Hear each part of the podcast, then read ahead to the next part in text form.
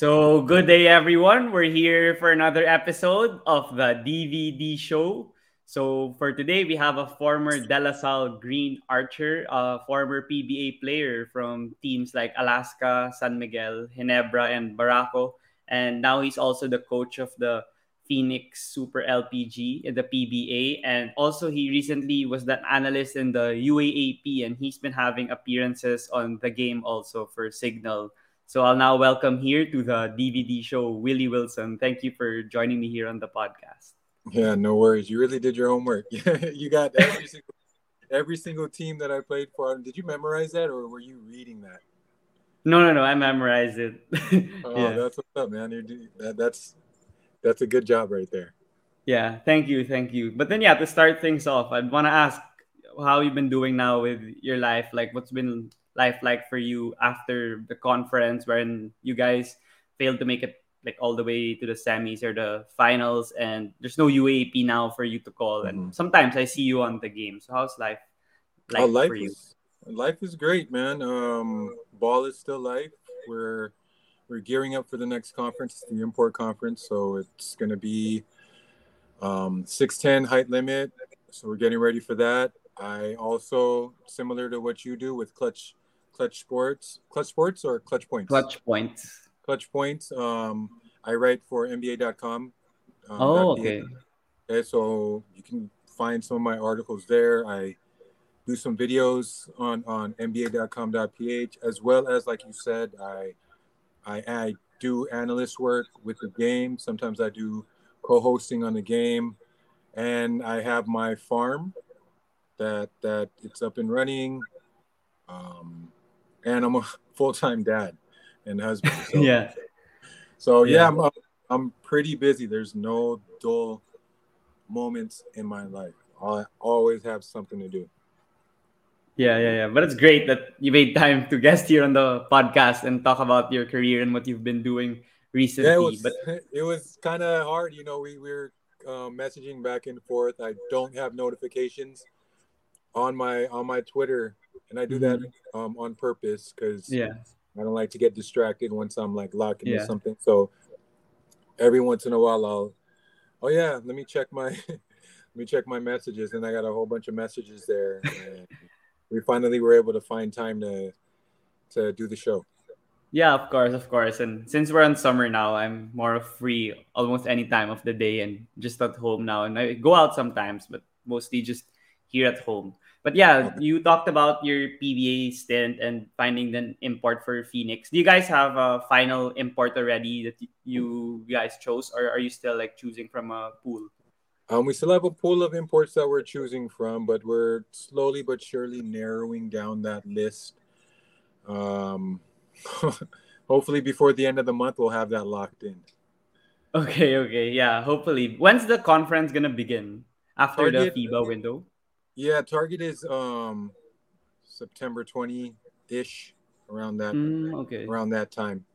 Oh, okay, okay, yeah. So hopefully that you guys perform better. I mean, you guys had revelations like Tyler Tio, who was uh, oh yeah, arguably yeah, the steal of the draft. So how about you talk about the rookies like Encho Serrano and also Tyler Tio? How was their impact for Phoenix? Because it was pretty surprising for some teams that they passed on Tyler in the first round, and you guys got him. You guys got Encho as well. So how was the like for Phoenix when you guys had the opportunity to draft them, and then they they played well in the, their first conference in the league? Uh, I mean, you know, it was a pretty deep draft. So when you mm-hmm. say that teams passed on Tyler, teams passed on Encho, I think you know that's a little too broad a statement to make. I think there were more into the picks that a lot of these teams made. They were probably picking for need. I think guard is one of the deepest positions in the PBA. Yes. And there's a premium on big men. So, you know, more often than not, you'd see big men go off the board early, as you saw. You know, you had Rosser come off, then you had Aran Arana come mm-hmm. off, and you know the the big man from the trend Ambohot. Ambohot, yeah.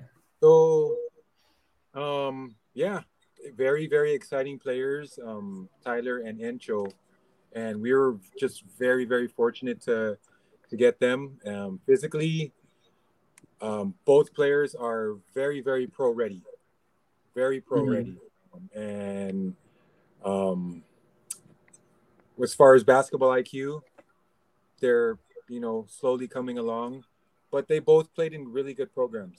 Um, Encho had his yeah. at LaSalle, and um, with Tyler, um, you know he played in a already a pro system with Ateneo, so they were able to transition pretty pretty quickly, pretty quickly. Yeah. How about for you as an assistant coach of Phoenix? Who were some of the players that really impressed you? I mean, it's obvious you guys have like Burke, Matthew Wright, and all these guys, but who was the guy that you feel could, you know, build off this conference and sustain his success for the next conferences and become a consistent rotational piece for you guys? I really like Larry Muyang. Um, mm. I think hmm. Larry Muyang is um, he was in and out his rookie year. Now coming into his second year, um, his body is slowly changing. He's um, his conditioning is coming along, and and skill set is there. He just needs to pick up that that that his motor, improve his motor, so that that skill set that he does have will be able to show more consistently on the court. But I think he's gonna surprise a lot of a lot of teams. Sorry about that. He's gonna no surprise worries. a lot of teams um, this conference, um, and, and he's gonna help us this coming conference hopefully get to that next level. Yeah. But yeah, for you, isn't it like also your role in Phoenix to focus on the big man? That's why may, most probably you focus on Larry and his development. Uh, yeah, you could say that, but I think more, more or less, we we work as a collective with with oh, regards okay. to, to, the assistant coaches, uh, all of us assistant coaches under Coach Topex. We work as a collective as far as um, helping all the players improve because I don't think there is any one coach that can teach everything a player needs to get to that next level. Um, using myself as an example, along my many, many stops, starting from LaSalle, playing for different coaches, you know, different coaches came into LaSalle and they come and go.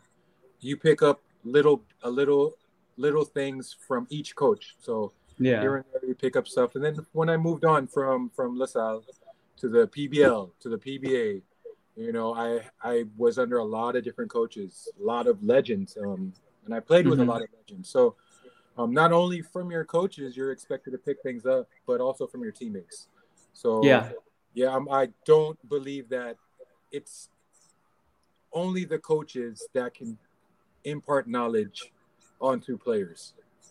Mm-hmm. It's up to the players to really search for that knowledge. You know what what would suit me, and mm-hmm. I'm an open book, like I told you earlier. Um, yeah, any player can come up to me and ask me, "Hey, um, what do you think I should get better at?" And if I tell them that, "Hey, work on your your outside shot," I'm mm-hmm. not going to be the one to teach that.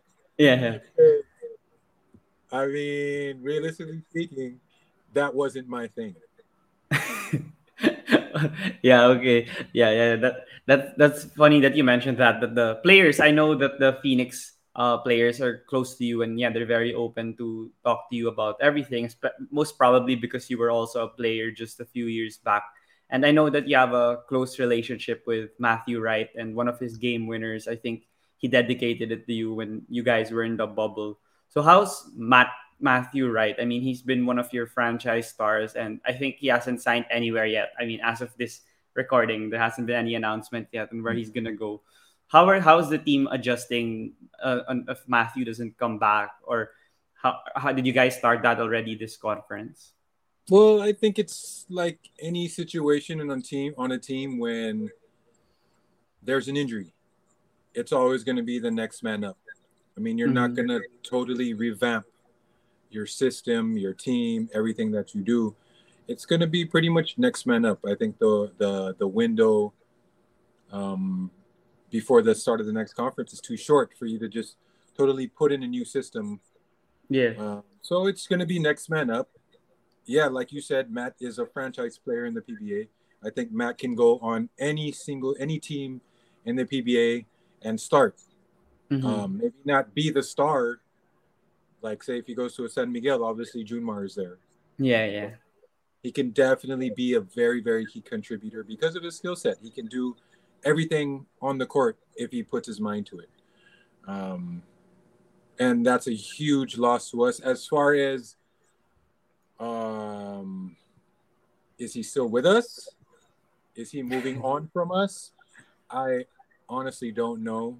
Um, when it with regards to personnel decisions, I, I leave that with management and Coach Topex. That I'm um, I'm hands off when it comes to that. I just you know whatever players need to get work, whatever player they throw my way, let's work. Um, let's try to get better and you know get you to that next level. Mm-hmm. Yeah, that, that that's great. I mean, I don't know if yeah Matthew where he's gonna play. There's rumors that he's gonna go to Japan. Maybe he's entertaining it. Like he hasn't signed yet an offer. So yeah, I hope he stays. I mean, I, I hope, yeah. that's my guy right there, man. Like, like that's my my. Um, I've been with Matt since his, since he came into the PBA. Um, he wasn't a rookie when he came in because he had already had pro stints in other countries. Yeah. He played in the ABL. Yeah. So he came in just ready to take over the team. And, you know, I, I think he pretty much did that when when he came aboard. But um, yeah, we, we I mean we're we're we're close. But with regards to his his decisions um, beyond this contract, I, I don't want to get involved with that. There has to be, in my opinion, Mm-hmm. separation mm-hmm. because I am now a coach. So yeah. we put well, I put the friendship aside and I just, hey man, whatever you decide, good luck and I wish you all the best. Yeah, yeah, yeah. Absolutely agree with that. But you mentioned your close relationship with Matthew, and I'm pretty sure you're also close with your other players. And I wanted to ask if that if you being a player before and also for the Phoenix franchise, did it help that that, that's why they're more comfortable with you that you have an open relationship with them and they're they could approach you maybe more than the other coaches and they wouldn't hesitate i think yes that that has um, a part in it but just a small part because mm-hmm. there's a lot of um, there's a lot of former players that are that are coaching now and they may not have the same relationship with the players i think it's the personality Mm, um, okay. I would say that I am very malambing. um, okay. Um, mm. Makulet. Yeah. Um, I'm just um, I don't um yeah just just those two things. I'm um I'm very attentive with the players and and I just I'm always around them, talking to them, making them feel comfortable, um, so that if ever they do need that person to talk to and and i happen to be the one that they choose to speak to if they have nobody else to speak to about whatever is going on in their heads because these are professional players and they do go through real you know human things and and sometimes they can't go to management or go to the mm-hmm. head coach you know i can mm-hmm. be that filter and and do that for them but at the first thing is that I should be approachable, and mm-hmm. that's, you know, I think that's just a normal trait of mine. Yeah, but yeah, since you develop relationships, of course, it's tough when these guys get moved or get traded to other teams, since you get to uh, talk to them less, and you won't be in the same side anymore when you guys play. But losing guys like Calvin Abueva, uh, Chris Banchero, and Justin Chua, like the past few years, it's been tough because you guys made the semis in the first bubble, I believe, and now it's been tough for you guys to find that rhythm and find that groove. So is it tough for you also as an assistant coach? You know, uh, the problems keep spiraling up. It keeps adding up since you don't have guys, or would you say that it really doesn't matter? uh, you know, this is not like the NBA where you lose a guy and they move to another state or they move oh. to the other side of the country. The relationships are are still there. I, I text frequently with Justin, um, mm. um, with with with um, with Calvin. Whenever we see each other, you know, it's like, you know, it's like we just saw each other yesterday, mm-hmm. and it, it with regards to losing players, um, you always get players in return, or or assets in return, except mm-hmm. for with uh, with Banchero. You know, uh, we didn't get anything in return for that because he left as a free agent, which is his right. And and mm. You know, Chris was just doing the best thing for for himself. So you don't fault him for that. It's business as usual. And as co- as a coaching staff and as players, again, it goes to the next man up. Opportunities now will present itself because imagine if we had Chris, do we draft? Do we draft um, Tyler? If we have yeah. Chris, do we draft Encho? Mm-hmm. So everything happens for for for a reason. Everything goes the way it's supposed to go, and it's just all about being able to adapt, adjust, and and be be professional and do your job. Mm-hmm. Oh, yeah, yeah, yeah, for sure. I mean, that's been a, that's a challenge that you guys will overcome eventually and get hopefully back to the top. Yeah, get back hopefully. to the top and compete with the likes of yeah the three SMC teams and TNT and the, the three constant, the MVP teams. Yeah, the constant guys there on the top and but then I wanted to ask you now, like since you know that in podcasts, it's also great to talk about the upbringing and childhood of people. And for you, I know that you grew up in the States and you studied in a school called like John H. Francis Polytechnic, if I found that yeah, right. And, yeah, yeah, that's, yeah, that's like, 100% correct. They're pretty yeah, yeah, yeah. Are you sure you're not reading this? Oh yeah, I read that because I wasn't okay, sure about all that. Right, yeah. All right, all right, all right yeah the teams i could memorize that but like this i didn't it's the first time i heard the school so okay. yeah yeah maybe you could talk about where you grew up in the states and how you fell in love with the sport or if you had other sports or other activities you did as a child before falling in love with basketball yeah well you know um i grew up in la um, los angeles california um, that's the county not the city so mm-hmm. some people get that mistaken when I say that I'm from LA. I'm from LA County. Mm-hmm. You know, so it's just like saying that I'm from Pasig, but um, I'm from or I'm from a certain barangay in Pasig. Mm-hmm. So, so county to here would be city, and then I'm from the San Fernando Valley. I guess that would probably be the the city, but okay. I'm from Pacoima, so nobody knows where that is. It's yeah. it's tucked in between Sylmar, Lakeview Terrace, and San Fernando. Mm-hmm. Grew up playing American football, baseball, basketball. It was my mom actually that really got me into sports, made me fall in love with with with sports. I wanted to be at home playing video games and you know, going out to play with my friends, but she's like, "No, you're gonna go to this right here, this game here, mm-hmm. there. So yeah, I, I, you know everything that I'm everywhere, everything that I've accomplished, I owe to my parents. Um, my mom, my dad, they, they pretty much were firm about if you start something, meaning if you join a team, then no matter how you feel when it's time to go to a practice, when it's time to go to the game, regardless if you want to or not, you know, you you go. So you start something, you finish it. Um, so yeah, I, I owe that all to my mom. Um, I played high school basketball, high school football, um, but I was never really, you know, too locked in to, you know, going any further with that. My I wasn't too good at school, so luckily, um, I played also in the Filipino leagues there in. Oh, in okay. And an alumni from LaSalle saw me playing there. Oh, you're you're tall, you're athletic. So that's how I got recruited to LaSalle and and a few other schools as well in the Philippines. And, you know, long story short, that's how I ended up here. I took a trip out here, looked at a few schools, and ended up settling on LaSalle because I had relationships already with a few of the players I had a relationship with Don Allado.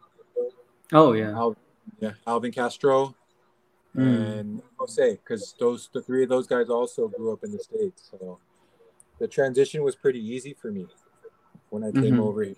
as far as you know, having people that you know. Um, like I said, I wasn't too invested in in getting better at basketball, so I was very, very raw. You know, I couldn't shoot. I still really can't shoot, but I was just, just really, really strong because I lifted weights and athletic. So I think that's what benefited me. Mm-hmm. And yeah, for for you, since you said that you grew up in the states, would you ever think about pursuing basketball in the states, or was your main objective to play here in the Philippines? No, I thought I was going to go to the NBA for, some, for some reason. Um, but yeah, you know, I guess I didn't have the work ethic. I didn't put oh, in the okay. work, and I stopped growing. You know, I stopped mm-hmm. at six foot two, so I was tall at an early age, and then all of a sudden I stopped growing, and um, those NBA dreams uh, disappeared. Yeah. And I was actually going to enter the military. Oh, okay. Yeah, and then you know LaSalle LaSalle pre- presented itself, and you know I think it was Jong Uichico. He was still the mm. he was still the head coach of LaSalle when excuse me when LaSalle started recruiting me. Oh, okay, okay. And you mentioned about the work ethic. So when did it change for you? When was the switch turned that you had a terrific now work ethic, then you were able to have a lasting career in the PBA. You played well in LaSalle, and now even you're still in sports with being an analyst and being coach. Oh, the work ethic! I didn't get that until I got to the pros. Honestly speaking. Oh, okay. Uh, all throughout my time in LaSalle, I just relied on on my physical gifts. Now, when I talk about work ethic, I don't mean just in the weight room lifting weights because you know that just came natural already to me. I was just naturally um, drawn to the weight room till mm-hmm. till today. You know, it's just something that relaxes me. I I, I have this kind of um, anxiety if I don't work out, if I don't do something, if I don't get a sweat in. Um, I it, it builds anxiety. So for me, that is anxiety relief. You know, some mm-hmm. people like to meditate, some people yeah. like to journal. I like to lift weights. I like mm-hmm. to go on walks. I like to run up hills and stuff like that. Um, I hate doing core though. Don't do sit ups or anything like that. Just like I just like you know push ups, pull ups, you know stuff like that. You know, yeah. So I always had that, but we know that basketball is a game of skill. You know, it's not just who's the strongest guy out there, unless you're mm-hmm. Zion. But uh, obviously I wasn't Zion. So yeah. My, when I talk about work ethic, I talk about you know getting your your shots up mm-hmm. uh, every single day. Either yeah. coming into practice early to work on your skills, your ball handling, your shooting, your post moves, and stuff like that, or staying late and doing that. And I never did that. so I was just, I was really good at rebounding. I was a really good defender, um, and I just relied on that. So when it was time for me to go pro, I was undersized for a 4 mm-hmm. but I wasn't skilled enough for the for a wing. Oh, okay.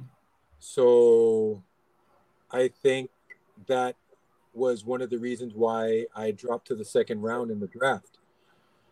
Um, I was mythical five in the PBL heading into the draft. So I was like, okay, mythical five, I should be a first round pick. I'm mm-hmm. like one of the top five amateurs in the country in the draft. Mm-hmm. So I dropped to the second round, and then all of a sudden, all my amateur career, I'm playing every single game, 30 minutes a game. Why do I need to do anything extra? I get oh, to Alaska okay. and I'm on the bench or mm. I'm behind the bench on reserve, not playing at all. And because I'm not doing extra, I'm just doing what I regularly regularly regularly do. Yeah. I start getting out of shape. Oh, okay. Start getting a little chubby, you know, I I like that. And um, I don't know if you look if you go if ever you can get a hold of an old PBA book you know, the PBA every year they put out a guidebook. Mm-hmm. All the teams, all the the roster, the imports, the award winners from the previous year.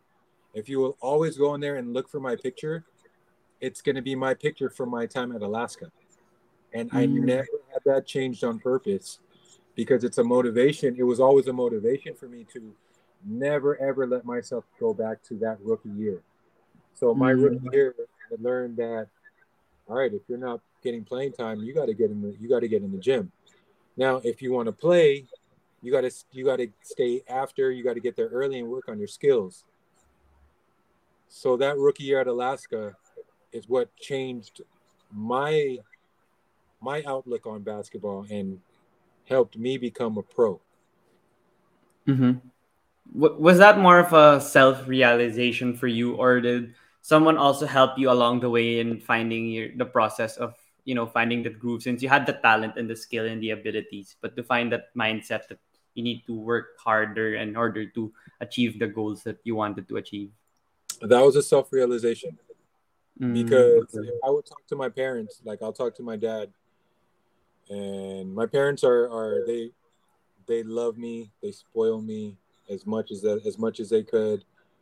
Um, whenever I would call them complaining about, man, I'm not getting any playing time, I'm miserable on on on this team. They would always, oh well, look on the bright side. At least you're not out Mhm. there getting hurt. You know, at least you're not having wear and tear on your body. Um, my my my parents are always a glass glass half full Mhm. people, and that's not going to help me get playing time. It's just going to help me kind of accept the situation. Yeah. And I had to really self reflect and, and look and be like, yo, look at look at myself in the mirror and be like, really, what do you you know what do you need to do? Okay, Mhm. You're, you're getting out of shape. What do you need to do about that? All right, get on the treadmill. You know, run run some sprints on the court before or stay after practice and do that. Um, what do I need to do to fit into this position, to play this position? Oh, first of all, I need to talk to the coach and find out, coach, what do what should I work on? How can I get into the rotation? And then once you get that question answered, you put all your eggs into that basket. Before you can be a jack of all trades, you got to at least master one thing. Yes. Mm. So that was the that was the path that I took, and it served me for the rest of my career because every team that I went to asked me to do a different thing. Mhm. So I was able to have that relationship with with my head coach, and and and ask my head coach, "Hey, uh, coach, what should I work on? How can I get Mhm. better? How can I get into this rotation? How can I serve the team Mhm. aside from being a good teammate?" Yeah, yeah, that, that's great that you had that switch and the different attitude when you came to the pros. But going back to LaSalle, of course, since I'm from LaSalle, I wanted to delve a bit on that and th- learn more about your collegiate stint. And I know you won several championships because, yeah, I interviewed like Renren Ritualo and Don Allado. I think they were your teammates in LaSalle, and you guys won championships during that time. So how was it like there in LaSalle being with these talented guys? And what was your role on the team? What were your like main takeaways from that stint that helped you in your professional career and even until now? Well, it was very businesslike. Um, Franz really ran the team like a business. Um, no, no joking around. You come into practice, it's work. It's, you, it's Mhm. you know, you're not there to have fun. You're you're there to work. Um, it's fun to win. So when you win, that's when you have fun. And um, my I wouldn't say that that too many things basketball wise helped me be a better pro and Oh, okay. and and helped me throughout my career because if you go back and look at my time hold on Go ahead. It's just hot. Sorry about that. If you look at my time in LaSalle and you looked at the things that I did there, from my rookie year to my senior year, my role did not change. I did the same thing, which is I came off the bench my entire career there. I started one game my entire career. Mm-hmm. I always inbounded the ball. We pressed the whole game, and I was always defending the inbounder. Oh, okay. Set a lot of screens for Renren. I let a, I set a lot of screens for Mac Mac, Joseph Yeo, Mike Cortez, Dino Mhm. Aldeguer, Yeah. Mon Jose, Matt Kuan, all the guards. Yeah. All I did was set screens and play defense, and get Yeah. and get rebounds, and finish drop passes. So, I think after my second year, I was pretty much really good at that.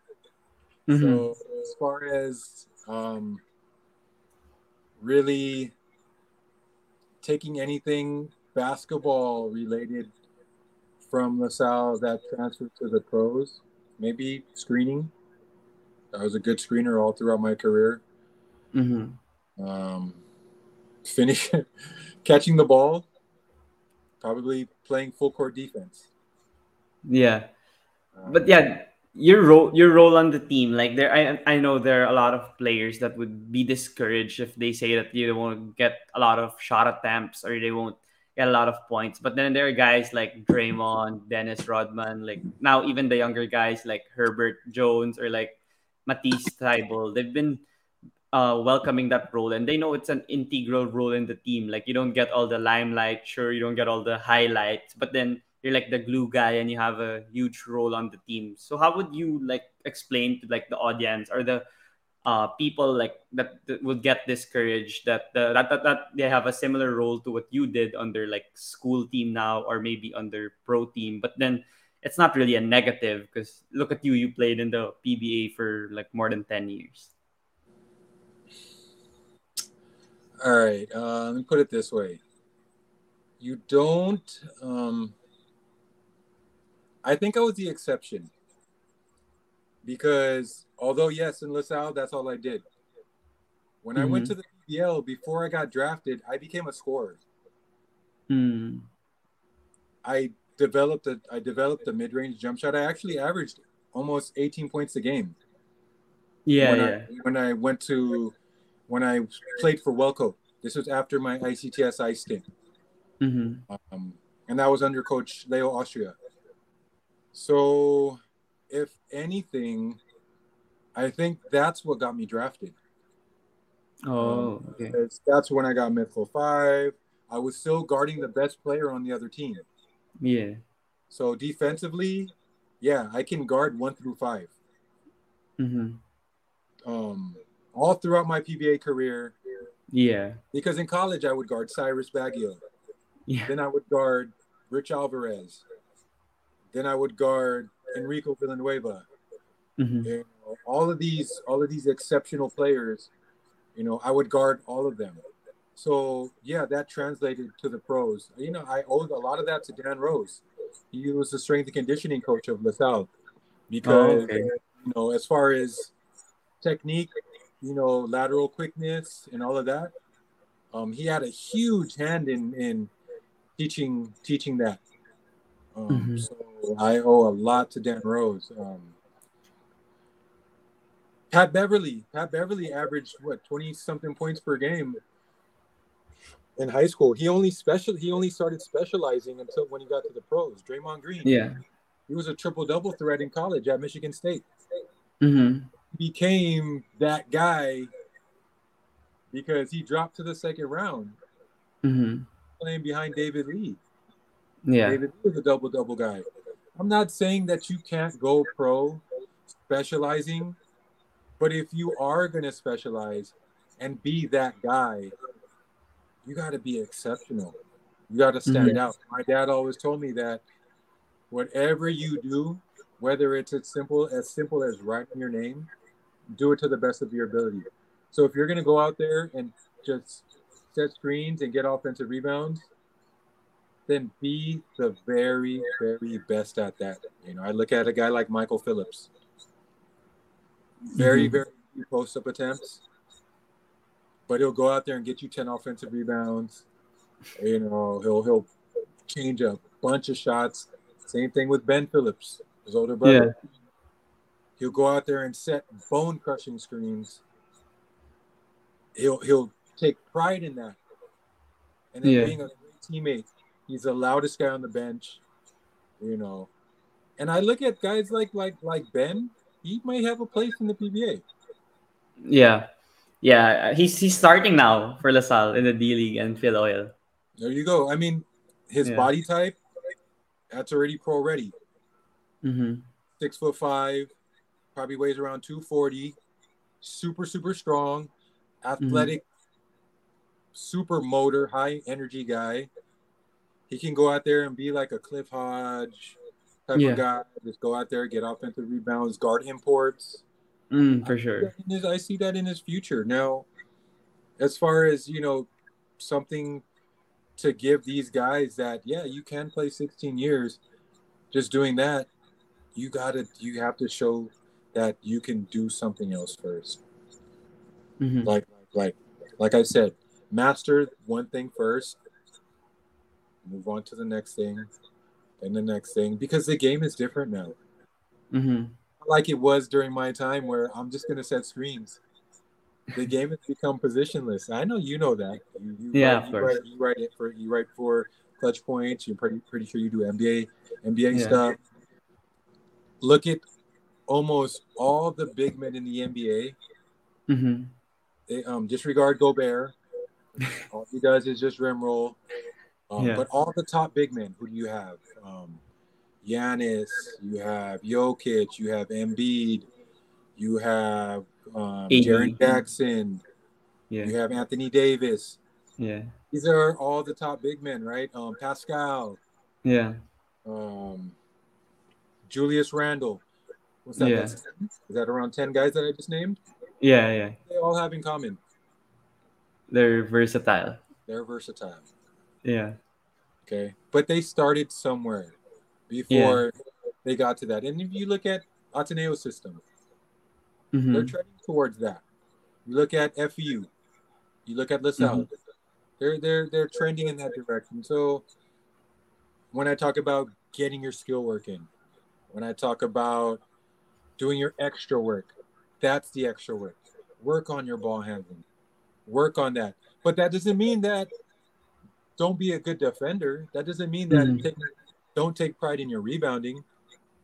You still got to do those because first and foremost, if you're if you're a traffic cone out there, you know, somebody was called a traffic cone in the NBA. Yeah. Yeah. Yeah. I'm not saying it was Chris Paul, but yeah. called a traffic cone. You Yeah. you're not going to get playing time, and that's not going to get you to the next level. yeah, but yeah, you mentioned that mindset that you had in LaSalle, and you weren't like discouraged that you that was your role. But That's because that- that's the only way that I could get on the court. yeah, yeah, yeah, Like I said, it was a different time. Me, Adonis, Manny Mhm. Ramos, Carlos Sharma. Our Yeah. main role there was to get Renren open, to get Mac Mac open, Joseph, Mike, Mon, Alvin Castro, these guys, to get them open because we were a guard oriented team. mm-hmm. So you want to play for me? Because this is Franz. Do you want to play for Yeah. me? This is what you have to do. I, yeah, Okay. I, I enjoy winning. We were winning.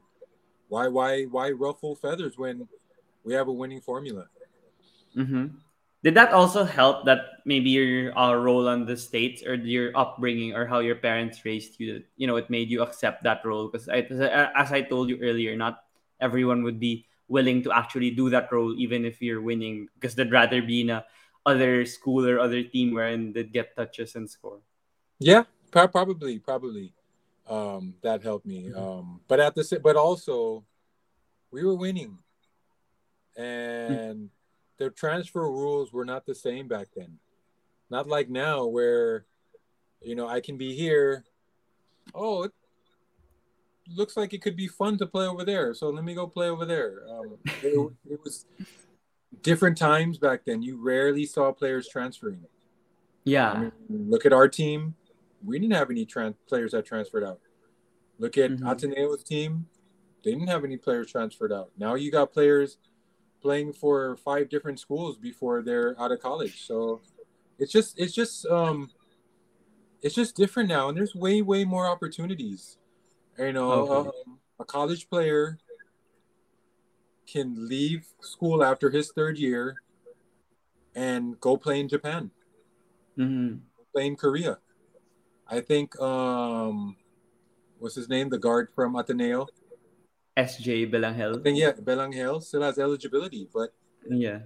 he decided to go try to go he decided to go pro. He didn't try.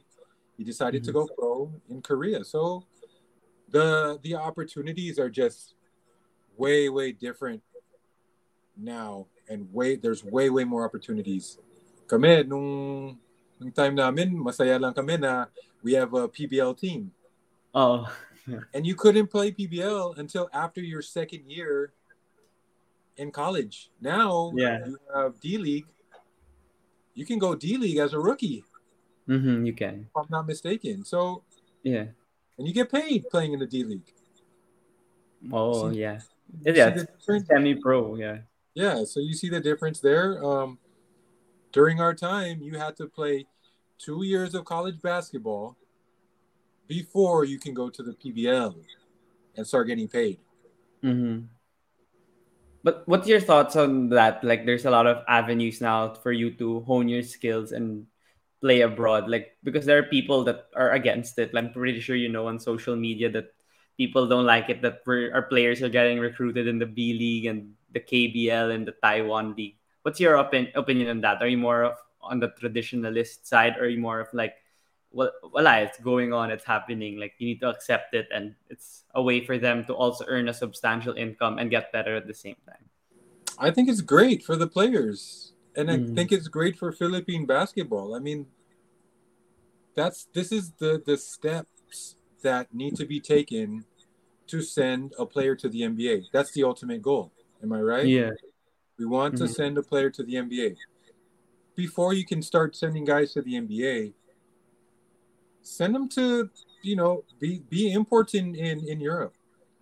Mhm. Because honestly, if he can't play in Europe, he can't play in the NBA. I know those are two different leagues and two different play styles, but realistically speaking, if you can't make it in the in in in a Europe in a Europe league, European league, NBA teams are not going to consider drafting you. Agree. Yeah. And I'm always going to be pro player. whatever whatever is best for the player.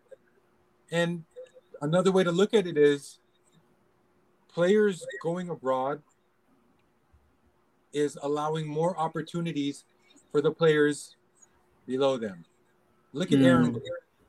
Aaron Black at Ateneo. Look at what he's doing now. Why couldn't he do that at Ateneo? Because he was playing behind 30. A lot of other players too. Yeah. Same position as 30. Yeah. But then now the dude is over here in the PBA scoring 17, 18, 19, 20 points. He made them win now against SMB. It's game seven on Wednesday. He's the Oh, one see? I saw an article. Yeah. There you go. See, so I mean, all guys need are opportunities. And now that there are more opportunities for players all around the world, especially for Filipino players, that's opening opportunities for the guys that were playing behind them. Mhm. I'm excited to see um Padrigao from Ateneo. Oh yeah, yeah, yeah. I I watched uh, a bit of the tournament they joined in Japan, and he was their starting point guard. But then their other players are doing well. Like I forgot Garcia and Ballungay. Like these guys are getting. Uh, the- Balonga, he's new, right? yeah, he's new. He's new. He's he looks fantastic. He's gonna be a great He- matchup He's with like six nine, right?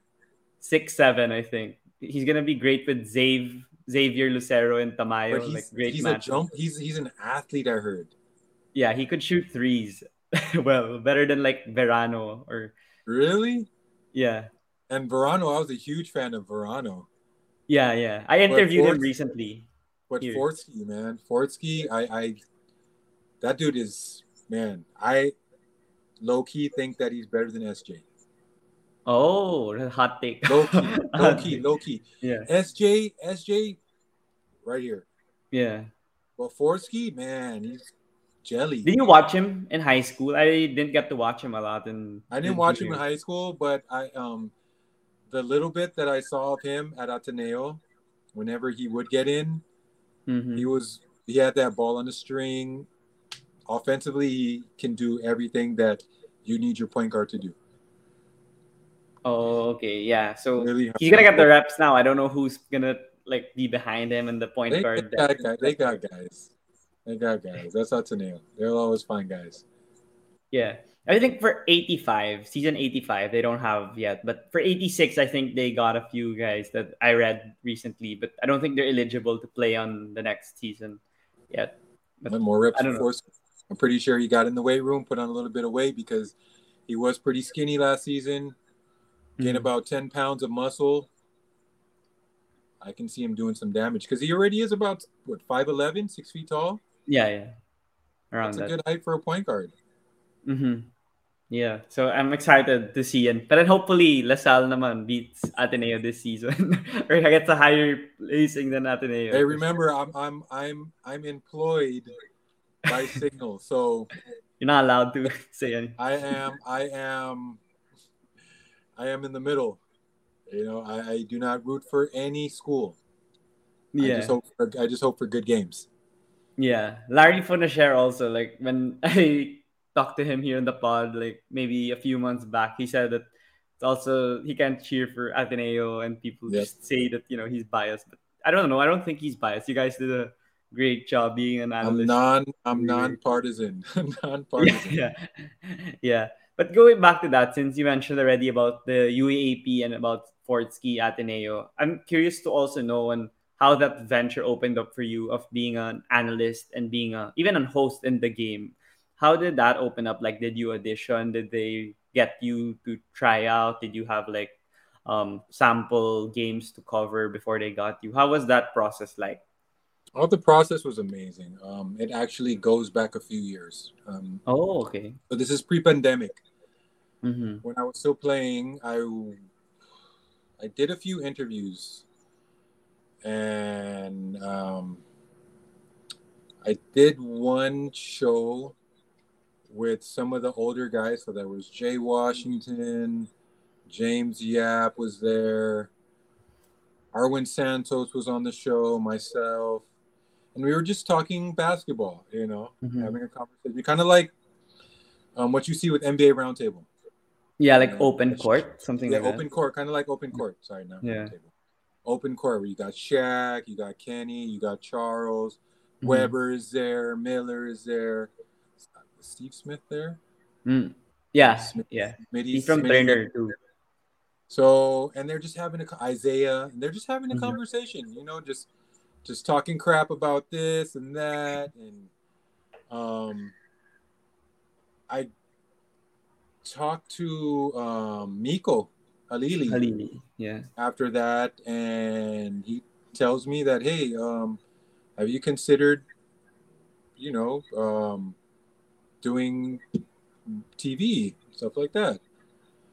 And i was like man i would love to. It's not something that i am pursuing Mhm. but if the opportunity presents itself then yeah i would love to try that. I'm, I'm always open to to trying to trying new things. And so that was like pre-pandemic um, maybe three or four years ago. And then things pandemic hits and then all of a sudden things start slowly opening up. I get a text from miko. Hey remember we talked about this you know back in the day? So yeah UAAP is going to be opening back up. Would you be open to um, being an analyst on the UAAP with Cignal? I'm like for sure. Definitely man. That's yeah. that's where it all started for me. Um, I love watching basketball, and now I get to watch basketball front row with the best seat and best seat on the court, and talk about the game while it's happening. Mm-hmm. So um, I jumped in head first, and Cignal gave me all the reps to prepare. So we were watching games from the previous season, which was pre-pandemic, and putting it on mute and just talking over the game, talking over the games, and just practicing, um, refining our refining the skill, getting getting critiqued here and there until the season started, and boom, just jump in without a life vest. yeah, it but it was, was, and I loved it, man. Yeah, it, it was fun to hear you behind the mic and hear your insights. It's a different perspective and viewpoint from the other analysts in the UAAP and PBA. But yeah, since you you it was your first time, were there like roadblocks or hurdles that you overcame like in the first few games that you covered that eventually you did overcome and then it helped you flourish eventually? Of course, I'm still overcoming obstacles and roadblocks, man. Um, yeah. I am trying to be more efficient with my words because it's a fast paced game. So unlike in the PBA where there's a lot of stoppage, a mm. lot of hmm. walking the ball down court so you can give your analytic your analytic opinion on on whatever you just saw. In the UAAP, as you know, it's boom, boom, boom, boom, boom, boom, boom, foul, free throws. So, you know, you got to be, oh yeah, that was a great a great flare screen. Oh, then there he goes down to the other end. Yeah. It was a turnover. Yeah. So, you know, just me saying, you know, mm-hmm. trying to eliminate that from the conversation because these are fillers. So as far as vocabulary, improving that, being more, being more of a student of the game, doing that, uh, just always just trying to get better at at being more entertaining at the, and at the same time informative and staying true to myself and mm-hmm. being who I am. So it's always going to be a process. I don't ever think that I'm going to be a finished product. I, I appreciate all the patience that that Cignal has with me, uh, allowing me to grow and and you say flourish. I appreciate that. um, I'm pretty critical of myself.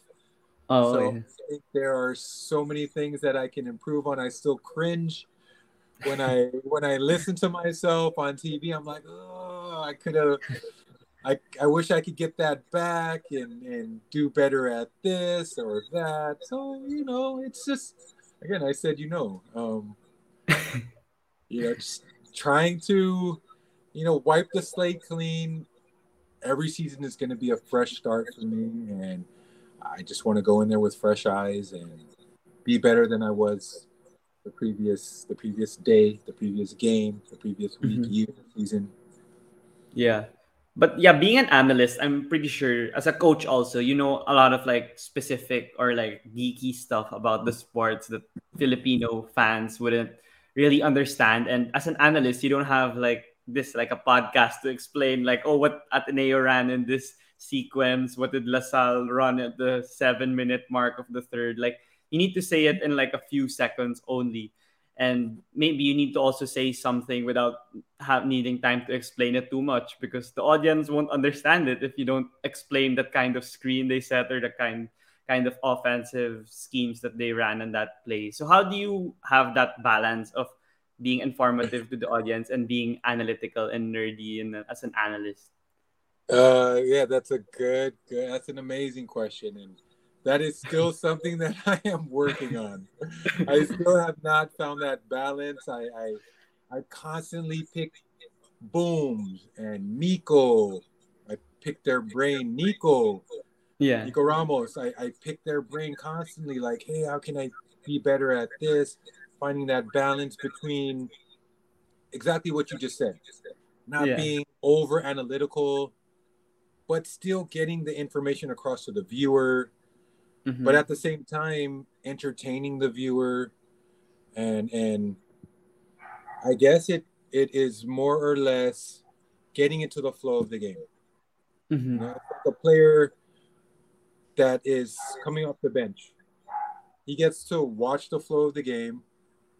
Okay, UP is doing this. When I go in, this is what I can expect. So as an analyst, I'm catching the flow of the game. I'm getting my timing. I'm saying, okay, I have this much time usually to get my my point of view across. Mm-hmm. I'm gonna have this much time to think about what I need to say, and I have this much time to say it. So I have to do my homework first. mm-hmm. So I'm watching the previous games, Mm, okay. That's statistics. Yeah. Um, Zav Lucero did this the previous game. Yeah. You know, uh, SJ Belangel did this the previous game. Mhm.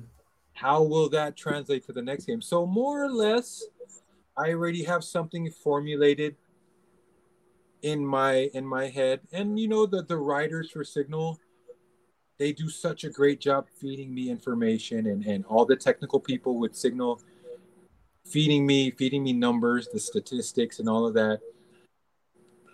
Um and there's another reason why I am doing this with Cignal and for the UAAP. It's because also I have 16 years of professional experience as a basketball player, and I have transitioned into coaching. So, like you said, I have that stock knowledge already, Mhm. and I have the UAAP pedigree. Mhm.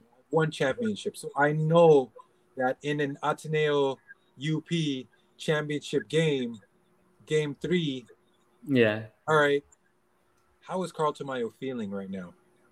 Yeah. What's going on in his head? What is he Mhm. doing before the game to prepare mentally and emotionally for the biggest game of his career up to this date? Yeah. yeah. That that's really a huge boost or a huge plus as a experienced coach and experienced player. I it's gonna like even if you don't like prepare for it, sometimes it's just gonna come out, out of your mind when the situation is there in front of you. Like, oh, I remember this that this occurred a few years back. I could use it as like a uh, an explanation on why this player's playing this way or being like this, like with his body language or facial expression. So that's great for you to have that experience. But being also an analyst, I've heard from other um other people I've talked to that you that they watch from abroad or other analysts here also on how they could continue honing their skills. So how about you? Do you watch like podcasts? Do you watch games from the NBA and then like try to uh, get some that tidbits from like Reggie Miller or like Mark Jackson? Like what are what's your style in continuing to get better at your craft? Yeah, I do, but I I try to be conscious about everybody has their own style. Mm-hmm. So yeah, I can go in there. I can go watch, you know, Reggie Miller giving his his analytics. Kanina, I was watching um, um Jolly because Jolly was Yeah. covering the game as the an, an, the analyst, Mhm. and I can't go there and be Jolly. yeah, Jolly's Jolly's Jolly. He's he's entertaining. He's I can't even roll my R's, you know the way Jolly does. yeah, I can't do that. yeah, So, I mean, yes, I can watch his timing. I, I mean, I can listen to his timing. I can I can see how precise he is because he's very precise. Jolly to me is one of the most en- entertaining analysts because he's funny Mhm. and he's he is himself. If you ever got a chance to meet Jolly Escobar yeah, off the court, ah, the nicest guy, man, and he's funny, and without even trying, like like like he'll make you laugh. He's just just you know just so so light. easy to talk Yeah. to. That that shows when you listen to him covering Mhm. the game. Same thing with listening to to Reggie, Chris Webber, so on and so forth. Um, but the biggest thing for me is I like to watch college basketball in the U.S. and college basketball, UAAP basketball here. Mm. Um, it's more it's more like what you're going to see in the UAAP, and at the same time, I'm trying to study sets. I'm trying to study basketball. I'm trying to improve my basketball knowledge. The better I can become as a coach, the better I think I feel that I will become as an analyst because there are subtle things that you see happening during the play. So I don't even have to say, oh, yeah, that's a five out, dribble drive, motion offense. I can just be like, before the play starts, oh, watch, watch Dave Lucero. He's at the dunker spot. He's going to flare to the corner three while the Uh-huh. weak side wing cuts to the basket to open up the driving lane for Ricci Rivero. Yeah. And why do I know that? Because I've studied all of these plays, I studied all of these offensive systems, Mhm. and boom, it translates automatically to what I see on the court before it happens. Mm, yeah, that requires a ton of like dedication and practice as well in the craft. Because like if you don't do the like you don't do the extra work of watching these college basketball games that you were referring to, like your boss and Cignal doesn't tell you to do that, but it's your own No. like Yeah, Yeah. exactly. yeah, it's your own instinct to want to get better, and you're really passionate in anything related to basketball and I think in it's one of the best. I think it's one of the best jobs in the world, being yeah, UAAP analyst. Like I said, these are the games. I covered Ateneo LaSalle. hmm That's the game. That's the premier game. I co- I covered Ateneo UP. yeah, UP beat Ateneo. hmm These are that I think round two. mm, yeah, That's the premier game. Everybody wanted tickets to that game. yeah. and I had front row seats. and I got to talk to one of the, you know, I get to talk to the best, you know, also the, in my opinion, the best basketball minds in the country. Miko, Boom, Nico. These Yeah. guys know the game of basketball. They've been around the game Mhm. since I was in college. So Mhm. I mean, who better to watch a basketball game with than these guys talking Mhm. to you guys? Yeah.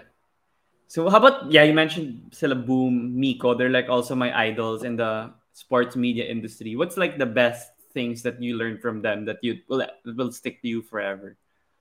And I can't just pick one thing. It's just a collection of, of just just knowledge on on be yourself.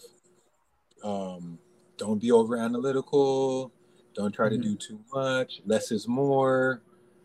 Um, just you know, because again, they all have their own style. Yeah. So the good thing about them is that they they adjust to you. They adjust to me. Mhm. So that I can be more comfortable, helping me flourish, helping me be my best, my the best version of myself when Yeah. I'm on the when I'm covering the game and and just being selfless out there, helping your partner on air shine, look his best, stuff like that. And you know, you build relationships with with with these guys and and I feel like like my my relationships with them are just just as genuine as they are with my co-coaches, my former teammates because Mhm. we are covering a game, we're teammates, Mhm. You know, and our objective is to entertain the viewer and put the best product that we can out there for the viewers. Yeah, for sure, for sure. And yeah, you mentioned about the UAAP and having front row seats to these best players. I mean, that's also something I'd want to, you know, do in the future as like a huge UAAP fan since I was Yeah. a kid. Definitely. Yeah. But you being there now and being in a third a season that's unprecedented with round one with fa- without fans, round two with fans, with Ateneo's 30 plus game winning streak getting snapped, UP's right. first championship in like 30 plus. There were years. people crying in the crowd. Yeah. UP yeah. fans crying, Ateneo Ateneo fans crying in the crowd. It was yeah. man, I've never seen that before.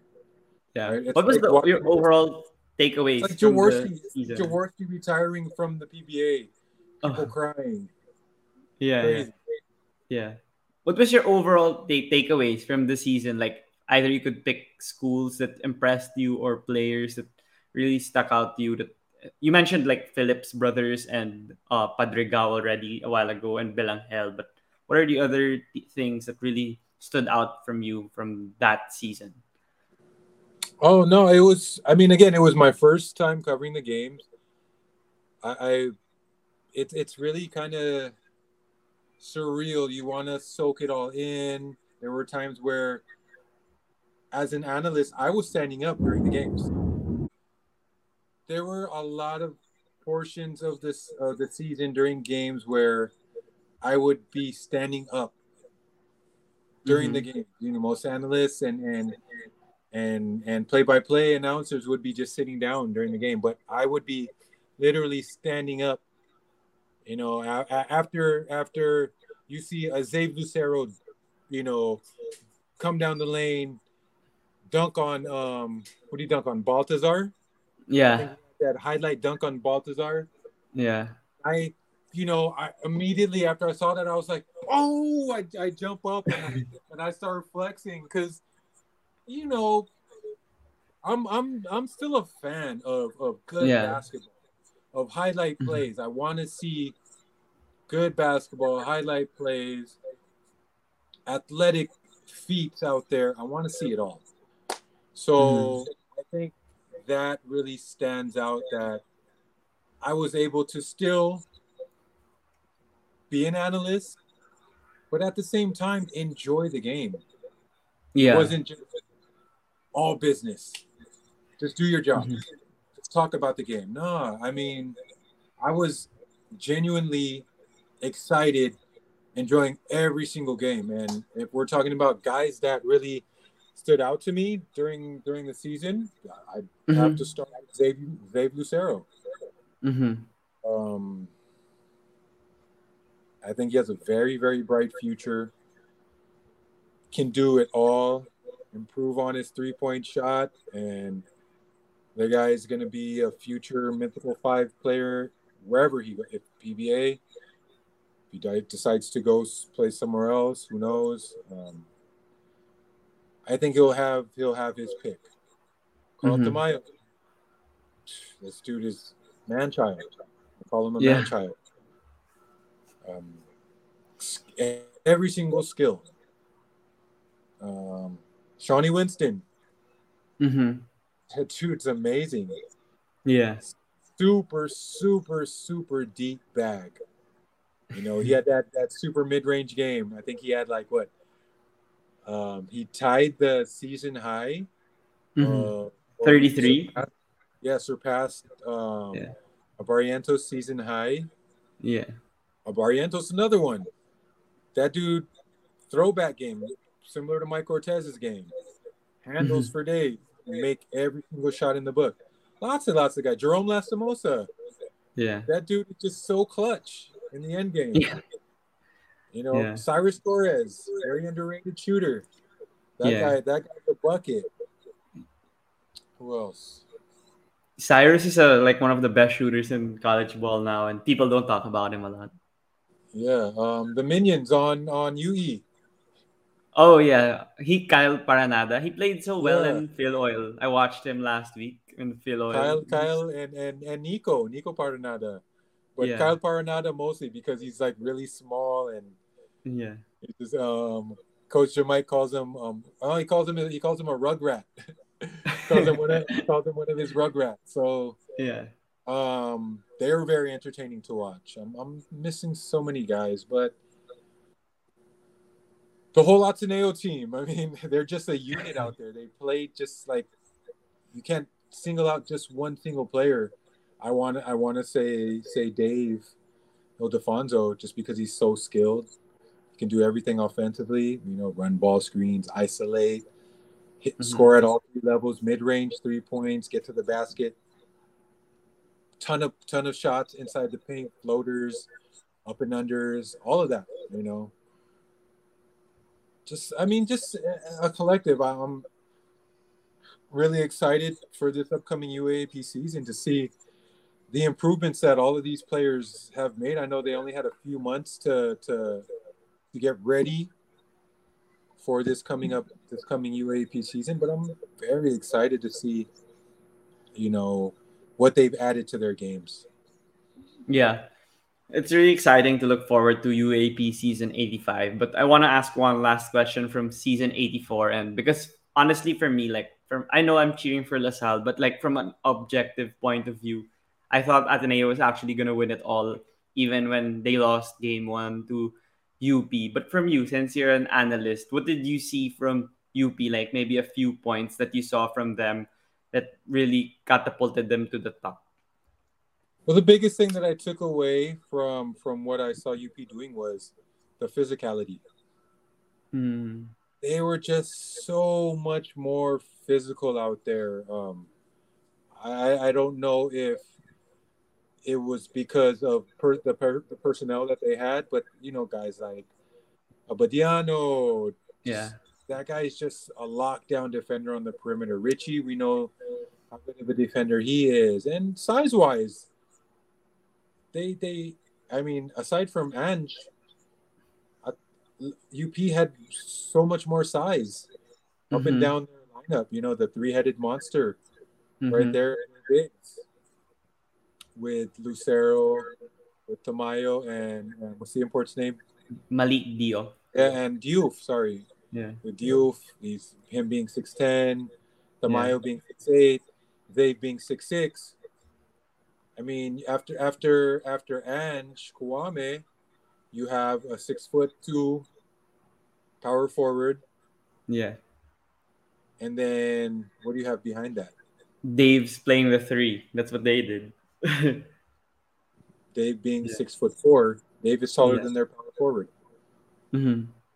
So size wise, they had it, and look at the the the wings that they have and the guards that they have. So they, I think, you know, with that depth that UP had, they just out physical and and and they used that deep bench to to their advantage and they just really wore down Ateneo. Mentioned about the play of UP, and yeah, I have the same um, assessment from you. And they made Ange go out because they had they could play Lucero and Tamayo together, and Ange's rim protection would be negated. So I think that's also one major reason. And they forced Ange to go one on one ISO in game one, if I remember correctly, towards the end game. Like Ateneo were, weren't used wasn't used to playing in clutch situations, and I believe that been, yeah, Ange, the margin of victory all throughout the season was what like 15, 15 to twenty points every every yeah. game,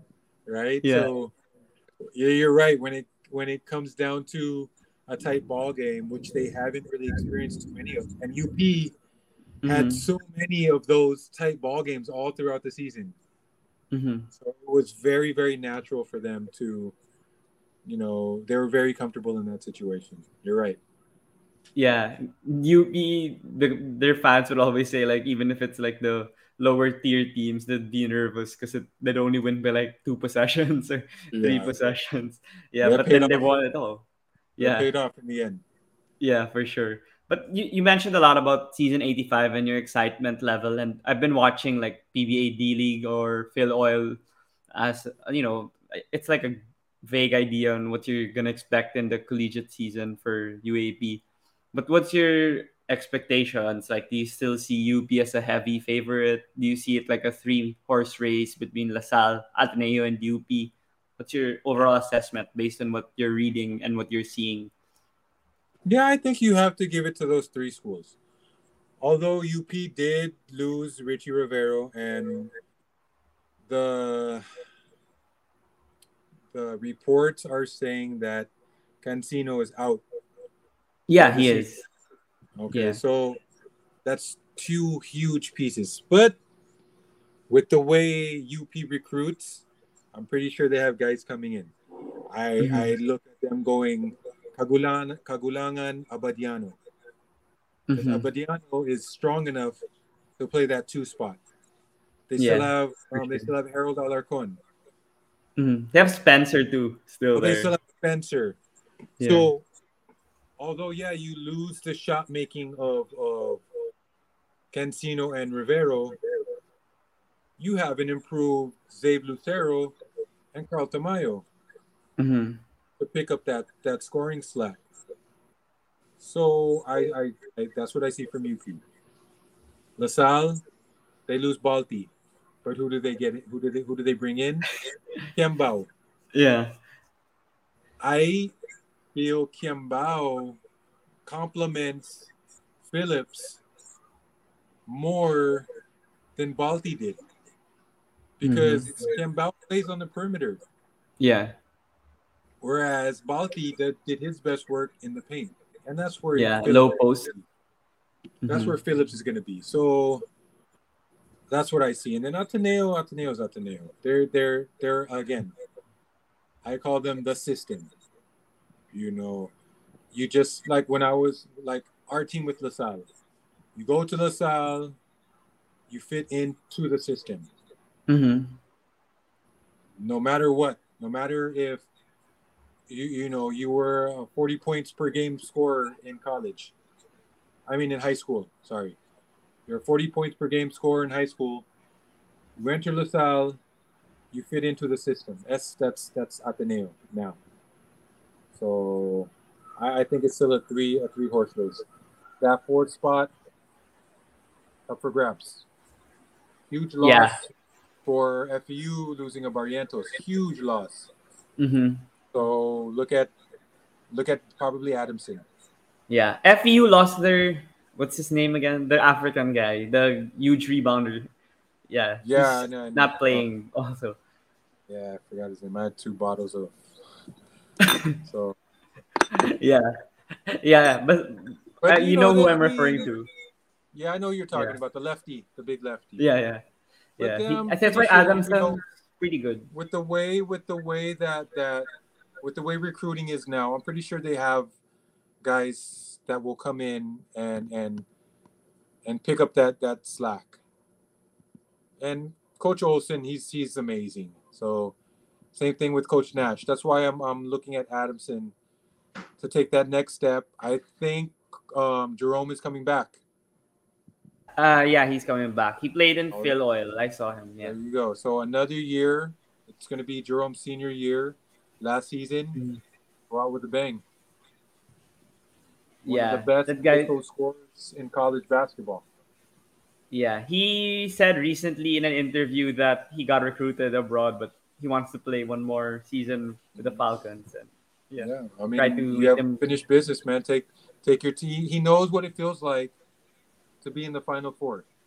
hmm He's been there Yeah. twice.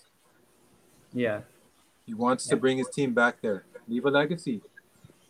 yeah, yeah, yeah. You mentioned uh, about having this opportunity to be a UAAP analyst, and you ha- you also you're on the game sometimes as a host and sometimes as like an analyst for basketball. So you, what are your other goals, or what are your what's your ultimate goal here in the like broadcasting industry? Since I'm pretty sure a lot of people enjoy listening to you and enjoy hearing your insights and thoughts here on of basketball here in the Philippines. What do you want to do? Like, do you want to have a podcast? Do you want to have like a show? What do you, what's you, what do you want to have? What do you want?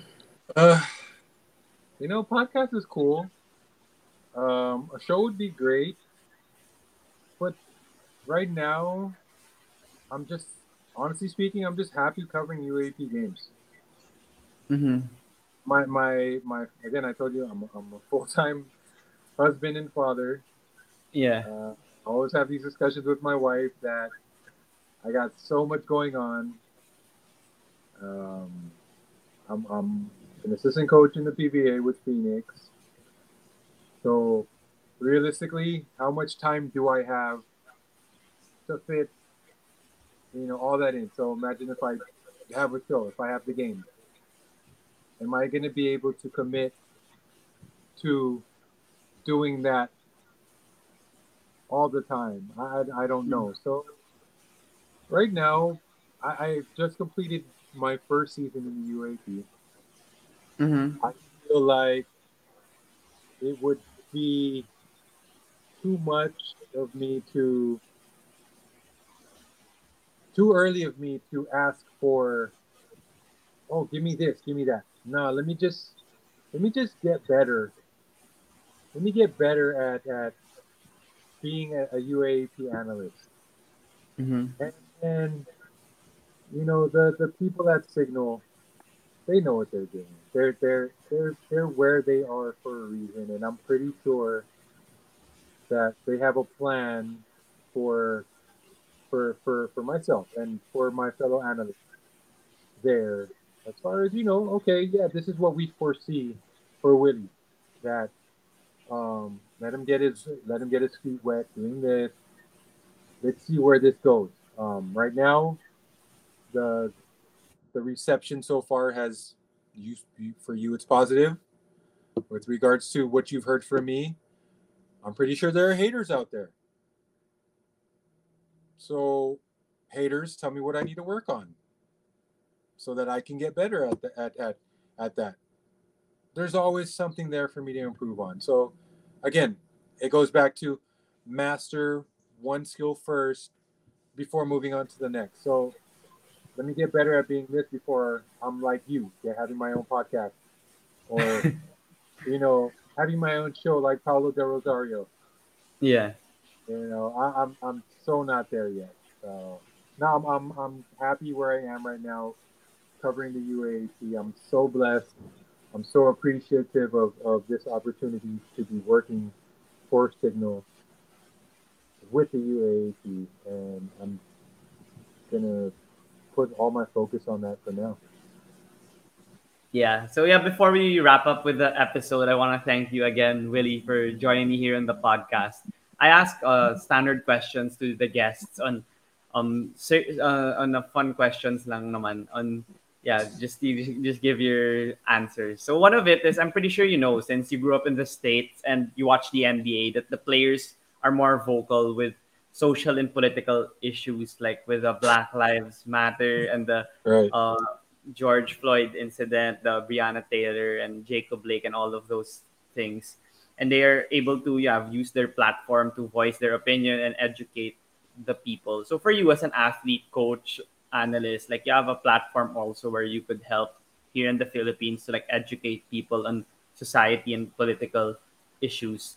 So for for you, is it what's your opinion on on per sports personalities being uh, active on social and political issues and educating their followers or their fans on these since you guys have a lot of following and you could also help the country on and educating them on these things especially here in the philippines where you know there are a lot of trolls a lot of everything fake news yeah No, I, I think it's I think it's great. I think it's I don't want to say their responsibility because you and I we don't know what is going on in their personal lives. You know, Mhm. we're talking about um, a basketball player or an, an athlete that may be his family's breadwinner. So imagine all that pressure having to take care of your parents that are, you know, in the province, plus putting your siblings through school, paying for all of that. You may have uncles and aunts that you're supporting. You have people coming to you, hey, I want to start this sorry sorry store or this tindahan or whatever. So for me to go ahead and say that no, it's your responsibility to use your platform to tackle social issues. No, I will never say that. But what I will say is that if you are passionate about something like I am with regards to mental health, that's something that is so huge for me having dealt with my own issues of anxiety in the past. I think it is very important that you do that. You use your platform. Today's athletes have so much so many opportunities and it's such a huge platform to be able to do that followers here and there and let your voice be heard. Use that platform if you are passionate about something. But at the same time, if you're not, and you feel that you do not want to get involved in politics, you know, BBM versus Leni and stuff like that, I am personally bipartisan. I feel like I lack the knowledge. Again, I didn't grow up here. I didn't experience um, those times back then. So I'm, I'm I'm not educated enough, and I decide not to give my opinion on on those matters. But with regards to, like I said, my passion, which is mental health, I will always go on the record saying that we need, as as as a country, more ready, readily available avenues wherein athletes can have their mental health catered to. So that's something very important to me, and that's something that I'm very passionate about. Yeah, I agree with your sentiment as well because yeah, the athletes you're not forced to like post or share whatever's going on, but then you know if it's you know it's true and you have the passion for it and the initiative to do it, you're more than welcome to like educate your followers as well on the issue. So yeah, it's great that you mentioned that also. And not everyone's also have the same passion for politics or societal issues, but like, mental health is also very vital in mm-hmm. Life of a human being. So yeah, that's great that you mentioned that as well. But for the next question, if you had the opportunity to have dinner with five people, dead or alive, who would you invite? Five people. Wow. Dead or alive.